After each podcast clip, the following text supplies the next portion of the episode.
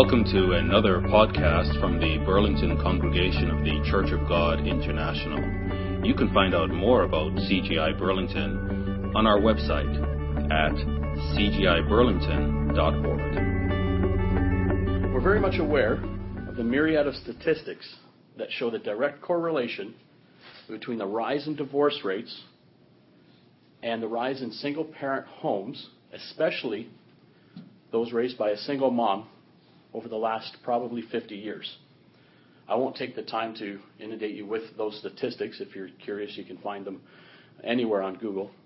Uh, but there is an absolute direct correlation between the rise in the divorce rates and the rise in single parent homes, especially those raised by a single mom, and the rise in youth crime rates, teenage pregnancy, teenage depression, which is uh, something that's really come to light in the last five years or so. From the beginning of recorded time, God has established that the single marriage family unit as the foundational element of society. Come with me back to Genesis chapter 1 as we begin. Genesis chapter 1. And thank you, Brother Larry, as well for your sermonette. Back to Genesis chapter 1. We'll pick it up in verse 26, where God said, Let us make man in our image according to our likeness. Let them have dominion over the fish of the sea, over the birds of the air, and over the cattle, over all the earth, and over every creeping thing that creeps on the earth. We're now verse 27 of Genesis 1. So God created man in his own image. In the image of God, he created him. Male and female, he created them. Then God blessed them, and God said to them, Be fruitful and multiply, fill the earth and subdue it, have dominion over the fish of the sea, over the birds of the air, and over every living thing that moves on the earth. And then jump forward to chapter 2 before we make comments. Chapter 2 and verse 21. And the Lord God caused a deep sleep to fall on Adam, and he slept. And he took one of his ribs and closed up the flesh in its place. Then the rib which the Lord God had taken from man, he made into a woman, and he brought her to man. And Adam said, This is now bone of my bones and flesh of my flesh, she shall be called woman, because she was taken out of man. Therefore, a man shall leave his father and mother and be joined to his wife, and they shall become one flesh. And they were both naked, the man and his wife, and they were not ashamed. These were the very first instructions from God to his people build a family together. Go forth and multiply, fill the earth, take care of the earth, and joined together as one, with one flesh. And we see the beginning of, the, of, of what amounts to the family unit being established right from creation. But we see today as society drifts further and further away from God's laws. Remember that our nations were once founded upon biblical principles, that the family unit is no longer foundational. In fact, to society today, and it, we've been uh, inundated in our part of the world with governments trying to change the meaning of family, society today has obscured the meaning of marriage. Priests now not only perform same sex marriages, but even marriages between pets. And we can find none of these in our Bible. So it is little wonder that with the nuclear family no longer being the foundation of society, with the commitment levels of husbands and wives thrown away at a 50% rate, if there was ever any commitment at all, because in, in part, part of our statistics also show the divorce rate is going down, but that's because the denominator is going is uh, going down. There's not enough there's not enough marriages actually happening to be the divorce rate isn't overall going down. It's People, less people are getting married, so the statistics are being skewed by uh, an improper understanding of the statistics that this world, is it any wonder that this world we live in resembles the time of Noah, where God chose to start all over again because of the state of sin that the world lived in? As parents, we long for the second coming of Jesus Christ, especially when we look at our own children and wonder how much worse this world will be for them in 10 to 20 years. Or perhaps you look at your grandchildren and wonder how much how bad the world will be in 10, in 10 to 20 years for them what kind of world, in, in my mind, I think, what kind of world will my grandchildren be born into if Christ does not come back before then? When it was time for the Father to send his Son, the Logos, to this earth for the first time, who would he be entrusted with his care? We know that God looked down specifically and chose Mary. Let's go back to Matthew chapter 1. Matthew chapter 1. We know that God looked down from heaven. In verse 23 of Matthew chapter 1, quoting from Isaiah chapter 7 and verse 14 Behold, the virgin shall be with child and bear a son, and they shall call his name Emmanuel, which is translated God with us. So God looks down into the, the area of Jerusalem and picks out Mary for all that she is, for all that her character was. And we know that she was a special lady. She was handpicked by God to fulfill this prophecy, to look after the child who would become Messiah. But often overlooked, and equally as important, though, is the man he chose to be his dad. Unlike Mary, who was Jesus' biological mother, Joseph was his adoptive father, who raised God's son as his very own.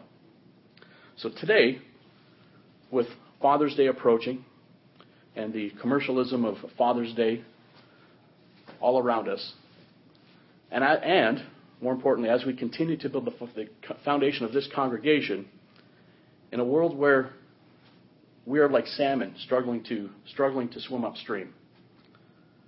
Let's take a look at the man God chose to raise his son. We will see that he was a man ahead of his time. We will then take some time to note examples of other fathers in Scripture to see what we can learn and apply today. And finally, I'd like to address the impact of these lessons here on our congregation and in our individual lives. And we'll see that all of us, dads, those who aren't dads, men and women, and have an impact, that we all have an impact on the role of fathers. So we're in Matthew chapter 1. Let's stay there. And let's look at a few characteristics of the man we know as Joseph, the husband of Mary. Matthew chapter 1, verse 19. Well, let's go back to verse 18. Now, the birth of Jesus Christ was as follows. After his mother Mary was betrothed to Joseph, when they came together, she found, was found with the child of the Holy Spirit. And Joseph, her husband, being a just man, and not wanting to make her a public example, was minded to put her away secretly. But while he thought about those things, behold, an angel of the Lord appeared to him in a dream, saying, Joseph, son of David, do not be afraid to take to you Mary your wife, for that which is conceived in her is of the Holy Spirit. And she will bring forth a son, and you shall call his name Jesus, for he will save his people from their sins. So all this was done that it might be fulfilled which was spoken by the Lord through the prophet, saying, Behold, the virgin shall be with his child, and bear a son, and they shall call his name Emmanuel, which is translated God with us. Then Joseph, being aroused from his sleep, did as the angel of the Lord commanded him, and took to him his wife, and did not know her till she had brought forth her firstborn son, and he called his name Jesus. We know that very little is written about Joseph. He evidently didn't apparently did not have a very long life. He wasn't around for much of Christ's life. But here, the man chosen, we look back in verse 19, the first point we're going to look at is he was a just man. Joseph was a just man. That word, going back to Strong's, is in the Greek concordance, number 1342, is the word dikaios, D I K A I O S, dikaios. And it means equitable in character, holy, just, and righteous. It is used 81 times in the New Testament, and is tra- in our English Bibles it is translated into four different words. Righteous, the most often it is translated as righteous. Other times, like in this case, it's translated as just, right, and meet. Let's take a quick example to understand exactly what just really means. We'll look at some other men of Scripture who were described with this word dikaios that we see translated as just. Let's go over to Mark chapter 6. Mark chapter 6.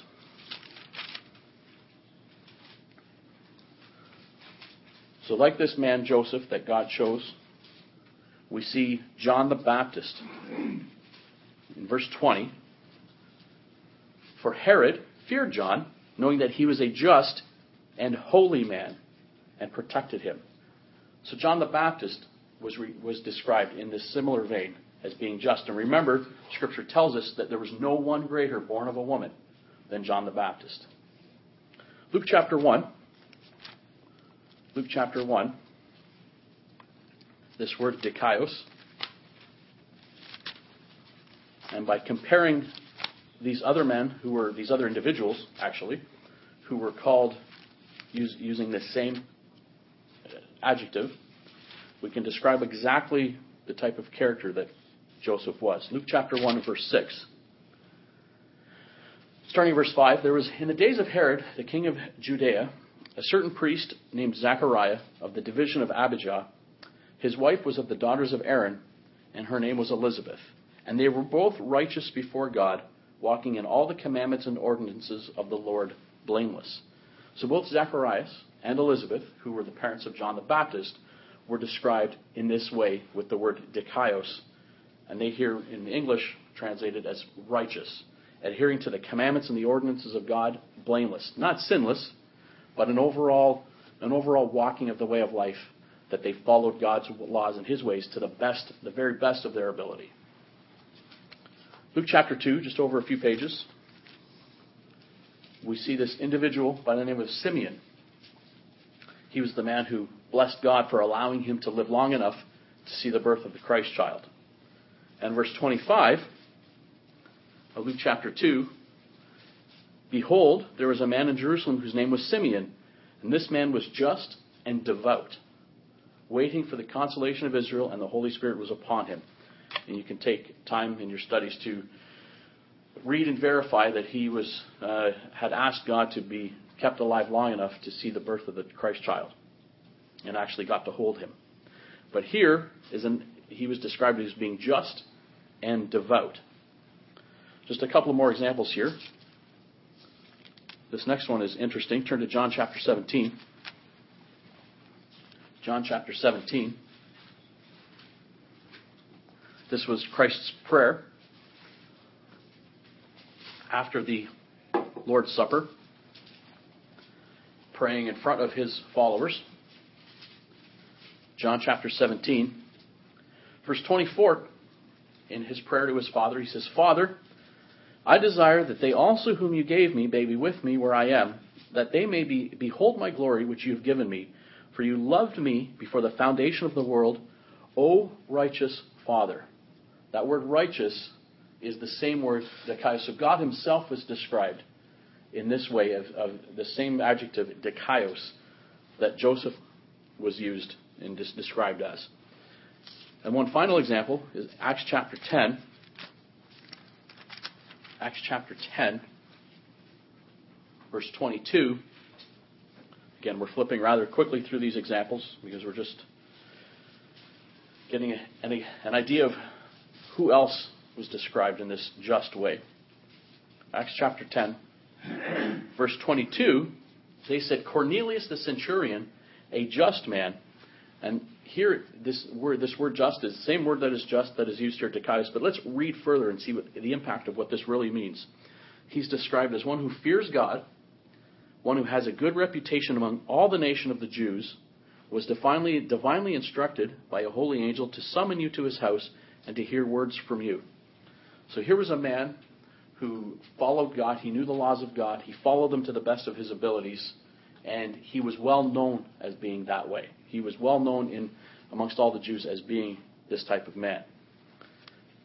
Joseph, we see just from this one use of this one word and studying it in Scripture to see who, who else was described this way, was a man of godly character. Character is often described as what we do and who we are when no one else is watching. God looked down and chose a man who was upright and who did the right things because they were the right things. He was holy, he was just, and he was righteous. He wasn't perfect. None of us are. But he was a man that God could trust to raise his, his son while he was an infant and while he was a little boy. This is the type of man God wanted raising his son in his formative years. The second part, the second point describing Joseph. Turn with me to Leviticus chapter 20. Leviticus chapter 20. Leviticus chapter 20.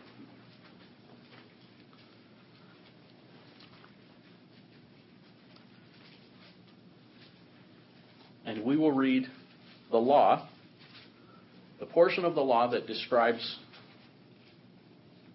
the penalty for those who have been caught in the act of adultery. Verse 10, Leviticus 20 The man who commits adultery with another man's wife, he who commits adultery with his neighbor's wife, the adulterer and the adulteress shall surely be put to death. Succinct, simple, very, very clear. If adultery has been proven, the adulterer and the adulteress shall be put to death. No questions. Joseph, however, let's go back to Matthew chapter 1, was a compassionate man. He was a compassionate man. We read in verse 19 of Matthew chapter 1 Then Joseph, her husband, again, the, the fact that she was her husband is because verse 18 says he was betrothed. And in God's mind, that was an act of fidelity where they were they hadn't hadn't they weren't officially married. They weren't uh, hadn't consummated the marriage per se. But the fact that they had committed to that, this was an act of betrothal, and in, in, that society then, today we would consider it an engagement period of, of sorts. But to God, here, and in the, the, the, writer Matthew, then Joseph, her husband, not her fiance, but her husband, as it was described there, being a just man and not wanting to make her a public example, was minded to put her away secretly. But while he thought about these things, behold, an angel of the Lord appeared to him in a dream. We'll stop there for the time being. Two points here. His compassion and his love for Mary usurped his understanding of the law. He knew what the law was. It said he was a just man, he was a devout man, he was righteous and blameless, as, as that word is described in other places. He knew what the law said. He knew that his wife was pregnant and it wasn't him. So, therefore, it had to have been somebody else. So, we have a case of an adulterer, apparently an adulterer, and an adulteress. But he loved her. He loved her. So he was struggling here, and we see the word here that he thought about these things. He didn't act rashly, he didn't act off the cuff. He went home and thought about it, slept on it, perhaps he prayed about it, and thought, there's got to be another way to do this. What if we just do this quietly and secretly and just put her away send her to another part of the country, however he was going to however he was going to do it, he was considering it. He had a right to make a public embarrassment of her to the point of death. The, the, law, the law stated so. The law was very clear. We read that verse. There was no ifs, ands, or buts about that one. It was if this happens, this happens. But his heart caused him to stop and think first. And while he was thinking, Again, he did not make a rash decision, but while he was thinking, an angel came to assure him it was okay. He was already thinking of a legal way around this. It said while he was thinking, an angel came. So he didn't react to God saying, hey, don't, like Abraham, where God said, stop. And he went, oh, okay, I'll stop. Before the angel appeared to him in a dream, he was already thinking of a way to get around this. Because he was compassionate. He clearly understood that the mercy seat covers the law and always has. The mercy seat that we talked the the law that we see that we talked about in the youth study, being inside the Ark of the Covenant when it was in its proper place in the tabernacle, was underneath the mercy seat. God is not looking to punish people for his pleasure. Because where mercy can be meted out, it should be meted out. And Joseph understood this. And he understood it and was thinking about this long before God came to him in a dream to, to assure him that his thoughts were right. Years later, if we go to John chapter 8, John chapter 8. we come to the story of the woman caught in adultery.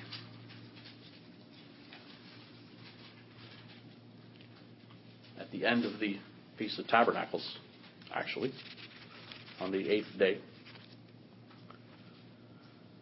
But that's another story. Years later, when he was trying to show the religious leaders of that day that mercy should trump the penalty when there is a repentant heart. We won't take time to go through that story. You can take time to read it yourself, verses 1 through, through 11. But Christ, at the end of this, simply said to her, verse 10, when Jesus had raised himself up from the ground, when he wrote whatever it was that he wrote in the ground, which is always fun to debate, and saw that no one was there but the woman, he said to her, Woman, where are those accusers of yours? And has no one condemned you? They have a right to condemn you. The law, the law is there. If she was caught in adultery, they have a right to condemn her. But whatever he wrote in the sand obviously caught their heart, and they went away. And she said, No one, Lord. And Jesus said to her, God, in the form of his son, God the Son, here, the Logos, said, Neither do I condemn you. Go and sin no more. Christ, who helped write that law, had every right to condemn her and said, You know what? I'm not going to condemn you. Now, it doesn't go into his mindset here, but his answer was simple, it was compassionate. Because the example had been set throughout his life, not only by his holy father, his spiritual father, but by his physical father. Imagine his thoughts that if my dad had been like these men, my mom would have been killed. He would have put my mom would have been killed. But my dad, the guy, the man that God allowed to raise me, was a man ahead of his time. He displayed compassion before the law. When he thought about a, a different way to handle Mary's apparent infidelity. Joseph was a man filled with compassion and love, a man ahead of his time, specifically chosen to set the example for a boy who would become the Messiah. And again, when mercy is accompanied by, repent- by repentance, it is always the best path to choose. And that in and of itself became the foundation of this way of life that Christ himself later would lay down his life for all of mankind but something that he would have learned as a boy from his dad, Joseph. Back to Matthew chapter 1. Same story, back to verse 20. There's a lot to pick out of these small little accounts. So we see Joseph was a just and an upright man. We see he was a compassionate man long ahead of his time. And now we see he was an obedient man. He was obedient to God. He followed God. He was very plugged into his relationship with his father. Verse 20 But while he thought about these things, and behold, an angel of the Lord appeared to him in a dream, saying, Joseph, son of David, do not be afraid to take to you Mary your wife, for that which is conceived of her is of the Holy Spirit. She will bring forth a son, and you shall call his name Jesus for he will save his people from their sins. So all this was done that it might be fulfilled, which was spoken by the Lord through the prophet, saying, Behold, the virgin shall be with child, bear a son, and they shall call his name Emmanuel, which is translated God with us. And here's the point of his obedience. Then Joseph, being aroused from sleep, did as the angel of the Lord commanded him, and took to him his wife, and did not know her till she had brought forth her firstborn son, and called his name Jesus. He didn't question, he didn't wonder, is this a dream? Is this not a dream? I wonder what God's trying to do here. Everything in his dream pointed to all that he knew in, from Old Testament Scripture, all that he knew from the, the Holy Scriptures. And he immediately obeyed. Immediately obeyed. He knew, let's go back to, rather than reference, let's go back to 1 Samuel 28. So hold your place in Matthew 1, we'll come back, but go back to 1 Samuel 28. We can see various examples of this, but 1 Samuel 28 and verse 6 tells us using the example of Saul when Saul consulted the medium. And when Saul inquired of the Lord, the Lord did not answer him, either by dreams, or by the Urim, or by the prophets. And Saul, uh, Joseph would have known from his understanding of Hebrew Scripture that God did communicate in part in dreams. He also used the Urim and the Thummim, the drawing of lots, so to speak, and he also communicated through prophets. But here, this dream, and it was he it was he had quoted Scripture, the Holy Scriptures from Isaiah. He had known that God did communicate in part in dreams. And he immediately, immediately obeyed God. He didn't doubt, he didn't question. He was so in touch in his relationship with God that he immediately knew this was fact. And we see that he was so plugged into his relationship with God that this dream simply confirmed what he had been thinking all along.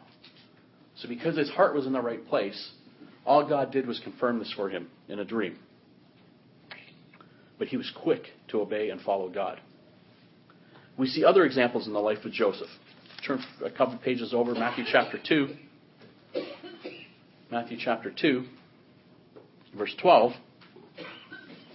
We'll just pick out a couple of parts here.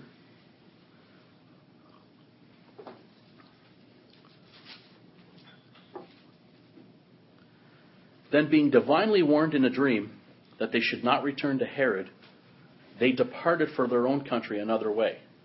Again, God spoke to Joseph in a dream, and he immediately followed. He immediately obeyed. Verse 13 Now, when they had departed, behold, an angel of the Lord appeared to Joseph in a dream, again, saying, Arise, take the young child and his mother, flee to Egypt, and stay there until I bring you word.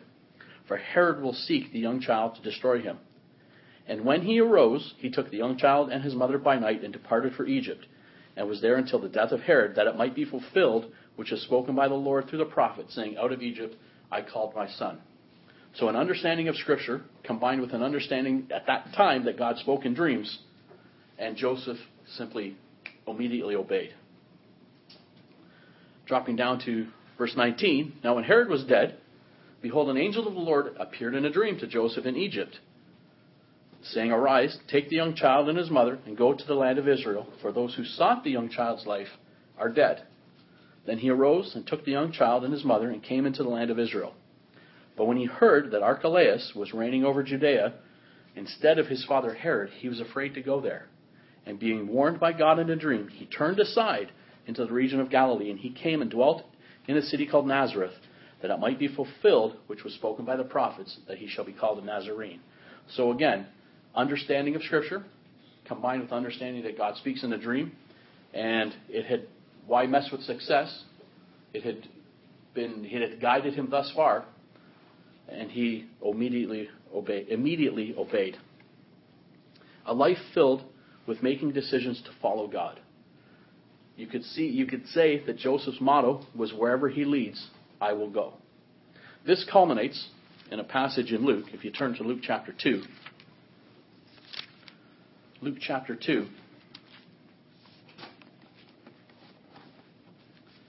And in verse 39,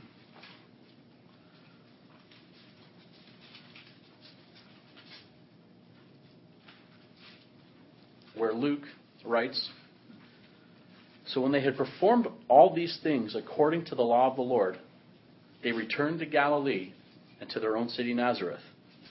And the child grew and became strong in spirit filled with wisdom, and the grace of God was upon him. When they had performed everything God had wanted him to do, they settled where God said, and there the Christ child grew and became strong in spirit, filled with wisdom, and God's grace was on him. Again, a life filled with following God. So you can imagine Christ's explanation further down in this, this verses 41 to 40 to 50 talk about his when he was 12 years old and his keeping of the Passover. We won't take time to read the whole account in full. You can do that on your own time. But you recall that at the end of the, the when they were journeying home, they had left Christ behind. Whatever their whatever however big their convoy was, they had lost track and Christ had stayed behind.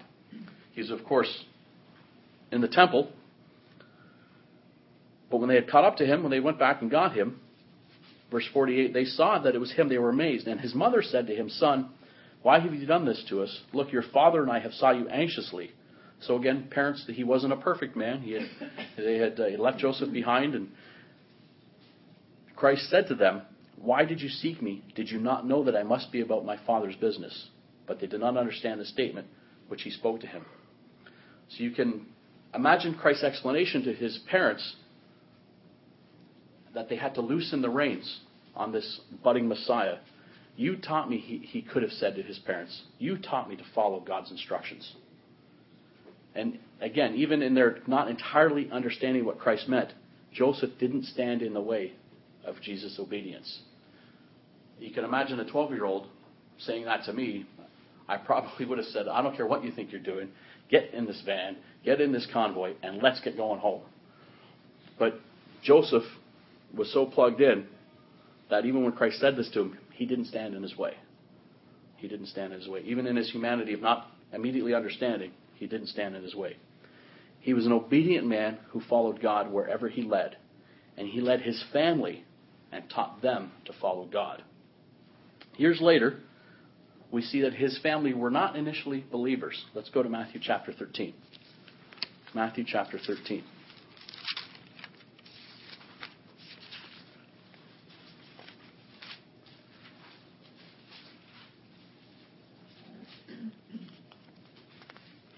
In verse 54, we'll pick it up at verse 54 of Matthew 13. When he, Christ, had come to his own country, he taught them in their synagogue, so that they were astonished and said, Where did this man get this wisdom and these mighty works? Is this not the carpenter's son? Is this not his mother called Mary, and his brothers James and Joseph and Simon and Judas? And his sisters, are they not all with us? Where then did this man get all of these things? So they were offended at him. And Jesus said to them, A prophet is not without honor except in his own country and his own house. Now he did not do many mighty works there because of their unbelief. So it seems that at the early stages of his ministry, his family did not buy into or follow the way. Despite their upbringing under Joseph, despite all that Joseph, that we've said that Joseph was, a just, a righteous man, a compassionate man, a man who was obedient and followed God, we see here that James and Judas are mentioned here. But if we go back to Proverbs 22, something that all parents can take to heart as we raise our children and hope that God calls them. That there's a proverb of hope here, verse 6 of Proverbs 22, that says, Train up a child in the way that he should go, and when he is old, he will not depart from it. It's incumbent upon us to raise our children. When they are adults, we let God look after calling them in this life. That's, that's God's prerogative. As much as, much as it, it pains us sometimes to watch our children choose another option, we must let God do the calling. We cannot call our children, only God can. But what we can do is raise them right. And Scripture here tells us when we raise them right, that will always be there. So that when God is ready to call them, whenever He chooses that to be, they will remember what they were taught. We see later, James, one of those four sons mentioned, became a leader in Jerusalem, the church in Jerusalem. And he was one of the first martyrs, and he wrote the book of James.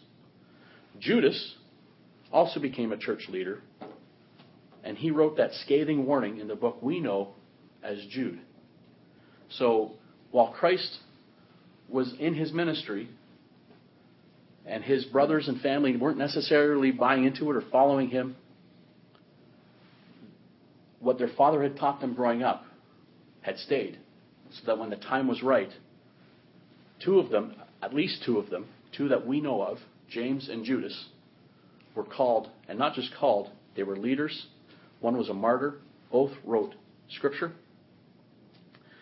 Joseph was clearly chosen specifically by God, And we see why. He was just, he was a compassionate man, he was God fearing, and a man who raised his family in the ways of God. We have here in our Bibles, preserved for us, a man, a quiet man who led by example.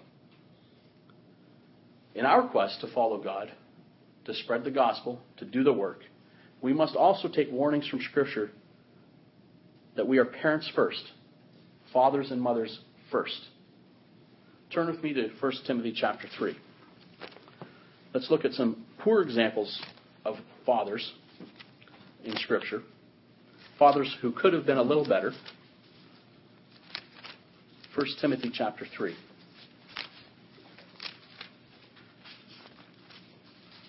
In the description of the qualifications of a deacon, verses 4 and 5, or sorry, this is the qualifications of an overseer, I'm sorry. Qualifications of, of an elder or a bishop or an overseer, all the, the, same, the same, the same uh, office per se. Cutting into the context, in verse 4, we see that it needs to be one who rules his own house well, having his children in submission with all reverence, to which, in parentheses, Paul writes to Timothy and explains why. For if a man does not know how to rule his own house, how will he then take care of the church of God? So we need to, as, as, as Christians, as brothers, as parents, we need to strive to take care of our home first. Because the home, as we read back in Genesis, is the foundation for society and for the church. If we're not raising godly homes, this will spill over into the church. Let's briefly look at a couple of examples. 1 Samuel chapter 8. 1 Samuel chapter 8.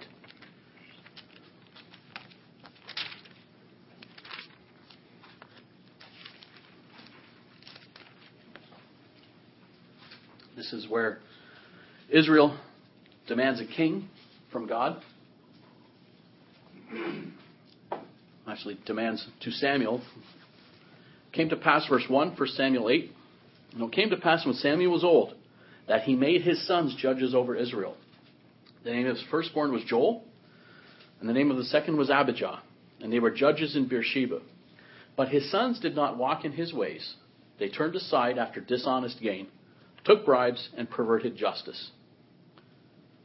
Then all the elders of Israel gathered together and came to Samuel at Ramah and said to him, Look, you are old, and your sons do not walk in your ways.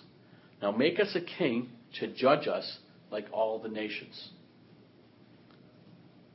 The choices of the sons were they were their own. Their uh, Joel and Abijah, the choices that they made were their choices. They were not Samuel's choices. No one can, in Judgment Day, stand before God and said, "I did it because my dad was like this, my mom was like this, my parents were like this." I stand on my choices, but he, in all the work that Samuel did, all the fine work he was as a prophet, all the guidance that he gave Saul and David, it seems he wasn't plugged in at home. Because his sons were evil, and yet he made them judges. He didn't know their character enough to see that, you know what, they are my sons, but this isn't for them. They can't be, they can't be put entrusted with this. He did a lot of great work for God. But his boys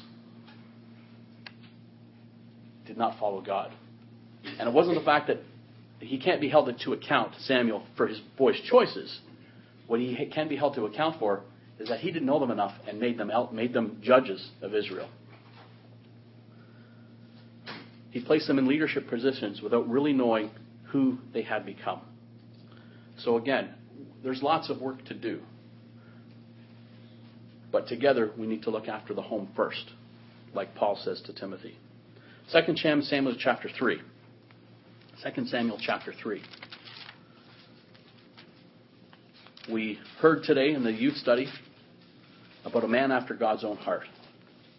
A man who has been prophesied to be a, one of the chief rulers in the kingdom of God.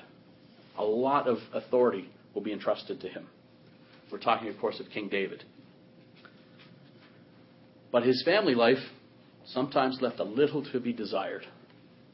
we see here part of the cause of this in verse th- 2, 2 Samuel chapter 3. Sons were born to David in, in Hebron.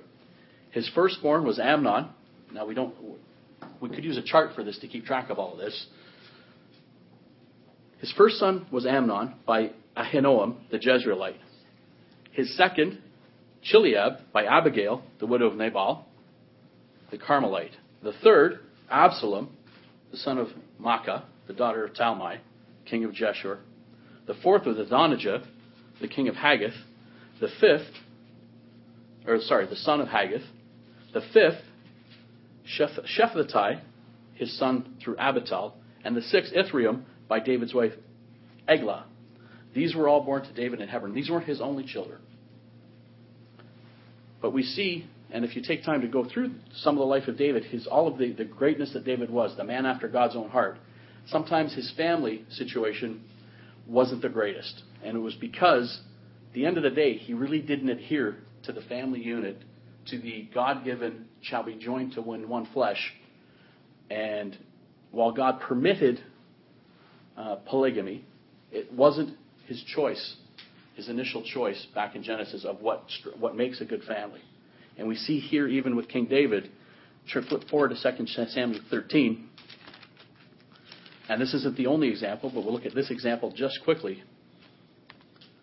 This is one of many other places, and you can take time to read this example on your own. That David's house, throughout much of his reign, was a bit of a mess. And we see this example of Absalom, where his one son murders his other son. Absalom murders Amnon. And David's house is just a complete mess because he did not adhere to the God given, the God ordained family unit that he created, that he created and instituted from creation. Choices in the lives of other patriarchs to go outside the God ordained family unit established in Genesis led to family strife in the lives of Abraham and in Jacob as well. Now, God, of course, uses all of this for his good. He can take our choices and use it for good. But these individuals that were going through this went through a lot of strife because of choices that they made. Choices that perhaps they put the good of their family behind the good of their work. That they devoted all their lives to their work and perhaps neglected at home. So much so that Samuel didn't even know his boys. A, a, a man as wise and, has, and giving all, all of his life to God wouldn't have put his boys in place had he really known their character. That's, that, that, that doesn't sound like the Samuel we know, but he, he so wasn't plugged in that he didn't know their character.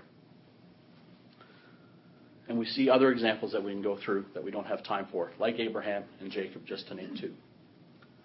Which brings us to what I like to call the portion of the, of the sermon called So What?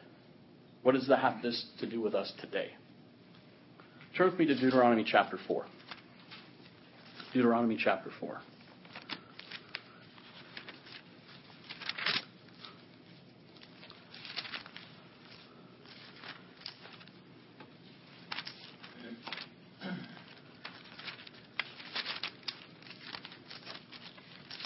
We pick it up in verse 5, Deuteronomy chapter 4.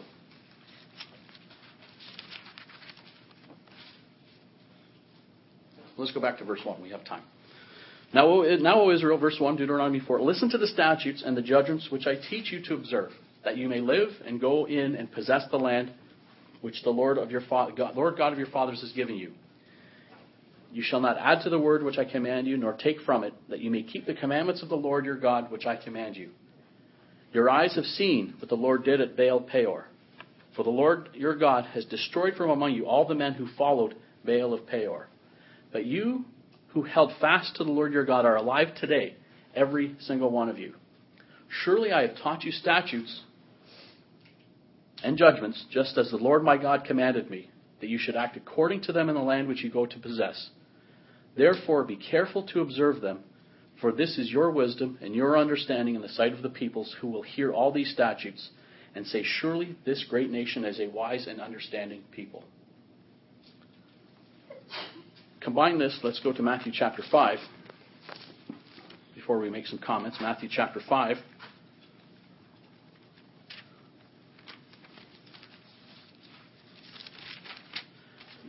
And verse 14, this wasn't just an expectation for Israel, but it's an expectation for all of God's people.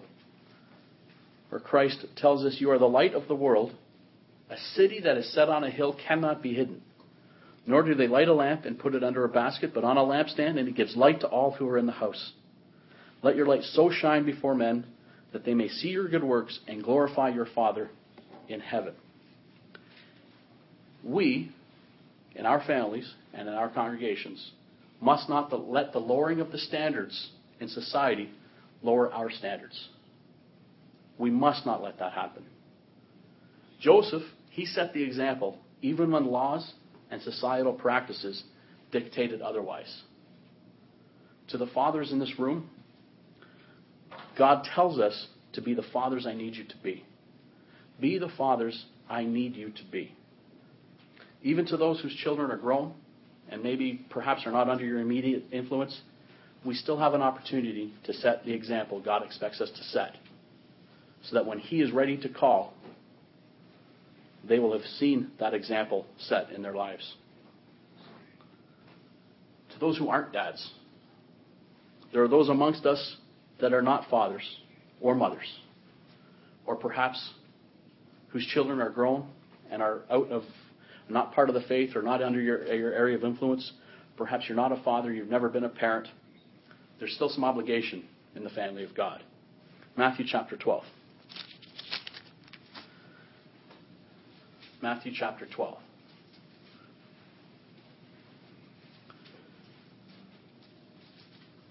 To those who are dads,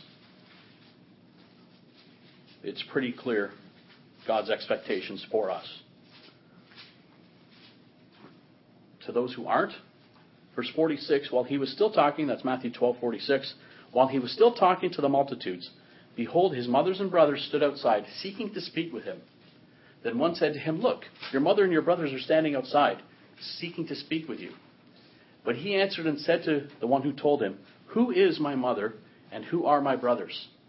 And he stretched out his hand toward his disciples and said, Here are my mother, here is my mother, and here are my brothers. For whoever does the will of my Father in heaven is my brother and sister and mother. Be a dad, be a mom, be a grandpa, be a grandma in the faith. Because we are family. Be an example to us who need to be fathers. Be an example to those who need to be mothers. Take your experience and shed that on us. We see in 1 Timothy, 1 Timothy chapter 1, that we are family in the faith first. We saw that, that from the mouth of Jesus Christ, that here, these are my mother, my brothers, my sisters. Paul himself, on three occasions to Timothy, referred to him as my son. Verse 2 of 1 Timothy chapter 1 To Timothy, a true son in the faith. Paul, by all accounts, was single, didn't marry. That was his lot in life. But it didn't mean he didn't have sons to raise. He saw young men like Timothy could use a father in the faith. And he said to Timothy, a true son in the faith. Chapter 2 and in verse 1 sorry, 2 Timothy 1 and verse 1, but 2 Timothy 1 and in verse 1. He calls him a beloved son. Sorry, that's 2 Timothy 1, verse 2. To Timothy, a beloved son.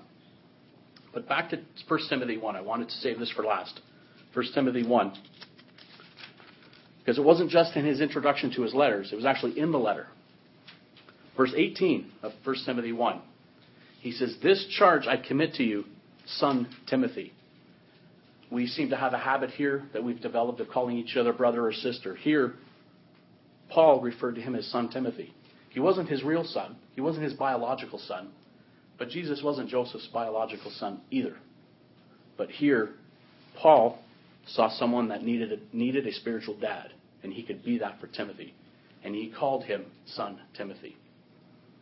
We have opportunities here men's fellowship, women's fellowship, social gatherings, and we've only just begun. We don't know all the opportunities we have here to be with one another. As longtime members of the faith, be the fathers and the mothers that our congregation needs to keep us on the right track. Be those spiritual fathers and spiritual mothers, regardless of your lot in this, your physical lot in this life. We've got an opportunity in men's fellowship for those who've been around to teach us how to be, to teach us how to be a dad, to teach us how to be a leader. You've been there. Paraphrasing Hebrews chapter 12 and verse 1, or borrowing from it, I suppose it would be, I, I would best say, you can be part of the great cloud of witnesses that we have here, whose experience and wisdom can guide our congregation. As Paul writes, let's flip to Ephesians chapter 4.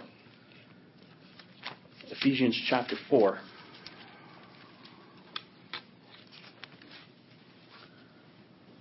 As Paul writes in verse 16, summing up what he had talked about in the previous 15 verses, from whom the whole body, Christ, obviously talking about Christ, joined and knit together by what every joint supplies, according to the effective working by which every part does its share, causes growth of the body for the edifying of itself in love.